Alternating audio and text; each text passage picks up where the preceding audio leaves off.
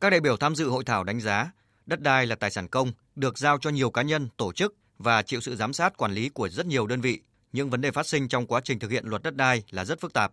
Trong đó, cơ chế chính sách về lĩnh vực này còn nhiều bất cập, thậm chí nhiều quy định trồng chéo, sự thiếu đồng nhất trong các văn bản quy phạm pháp luật đã bị nhiều đối tượng lợi dụng để thực hiện những hành vi vi phạm.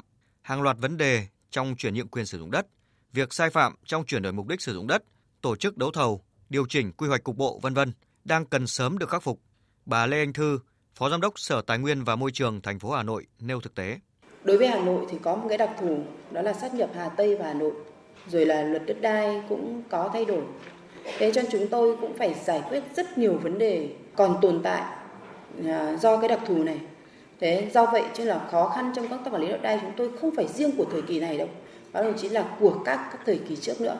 Làm sao mà à, giải quyết về công tác quản lý nhà nước của mình đảm bảo được hiệu quả và đảm bảo được tính hiệu lực của pháp lý nhưng mà cũng phải đảm bảo được cái à, quyền lợi à, những vấn đề của à, doanh nghiệp cũng như người dân liên quan đến đất đai. Chuyên gia kinh tế Vũ Đình Ánh cho rằng trong công tác quản lý sử dụng đất đai đang có những lỗ hổng, thậm chí là lỗ hổng rất lớn, dẫn đến sai phạm trong lĩnh vực này trở nên phổ biến, ngày càng tăng và mức độ, quy mô ngày càng lớn. Tranh chấp liên quan đến đất đai nhiều năm liền chiếm tỷ lệ rất cao. À, nếu nhìn giả soát toàn bộ cái quy trình chúng ta quản lý cho đến sử dụng đất đai thì gần như là nhìn vào khâu nào, lĩnh vực nào cũng thấy lỗ hổng, à, cũng có sai phạm. Từ vấn đề quy hoạch cho đến vấn đề giao đất có thu tiền sử dụng hay là không giao đất có thu tiền sử dụng cho vấn đề đến vấn đề à, đấu giá đất cả vấn đề về trong cái quá trình à, sử dụng đất định giá đất hay thực hiện các cái nghĩa vụ tài chính đối với đất đai cũng đều thấy rất nhiều các cái lỗ hổng và sai phạm. Các giải pháp được các đại biểu đề xuất là cần nhanh chóng hoàn thiện cơ chế chính sách pháp luật liên quan đến lĩnh vực đất đai, cần nâng cao trình độ chuyên môn và trách nhiệm đối với cán bộ làm công tác quản lý đất đai.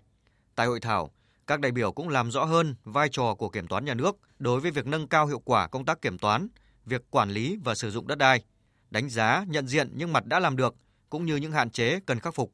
Với nhiệm vụ của mình, Kiểm toán nhà nước đã đi sâu kiểm toán các lĩnh vực nhiều rủi ro, trong đó có lĩnh vực quản lý sử dụng đất đai để kịp thời phát hiện và ngăn chặn sai phạm. Hội thảo lần này là dịp để kiểm toán nhà nước nâng cao hơn nữa chất lượng kiểm toán đối với công tác quản lý sử dụng đất đai.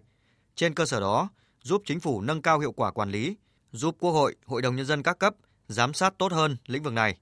Ông Nguyễn Anh Tuấn, Phó Tổng Kiểm toán Nhà nước cho biết. Hôm nay có cả các bộ ngành cũng dự, các sở tài nguyên, thế rồi thì về phía các chuyên gia cũng có.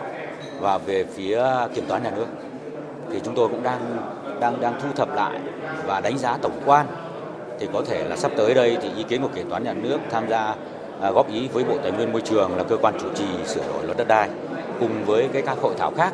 Thì chúng tôi sẽ làm rõ thêm à, các những cái bất cập những vướng mắc trong quá trình thực thi luật đất đai vừa qua.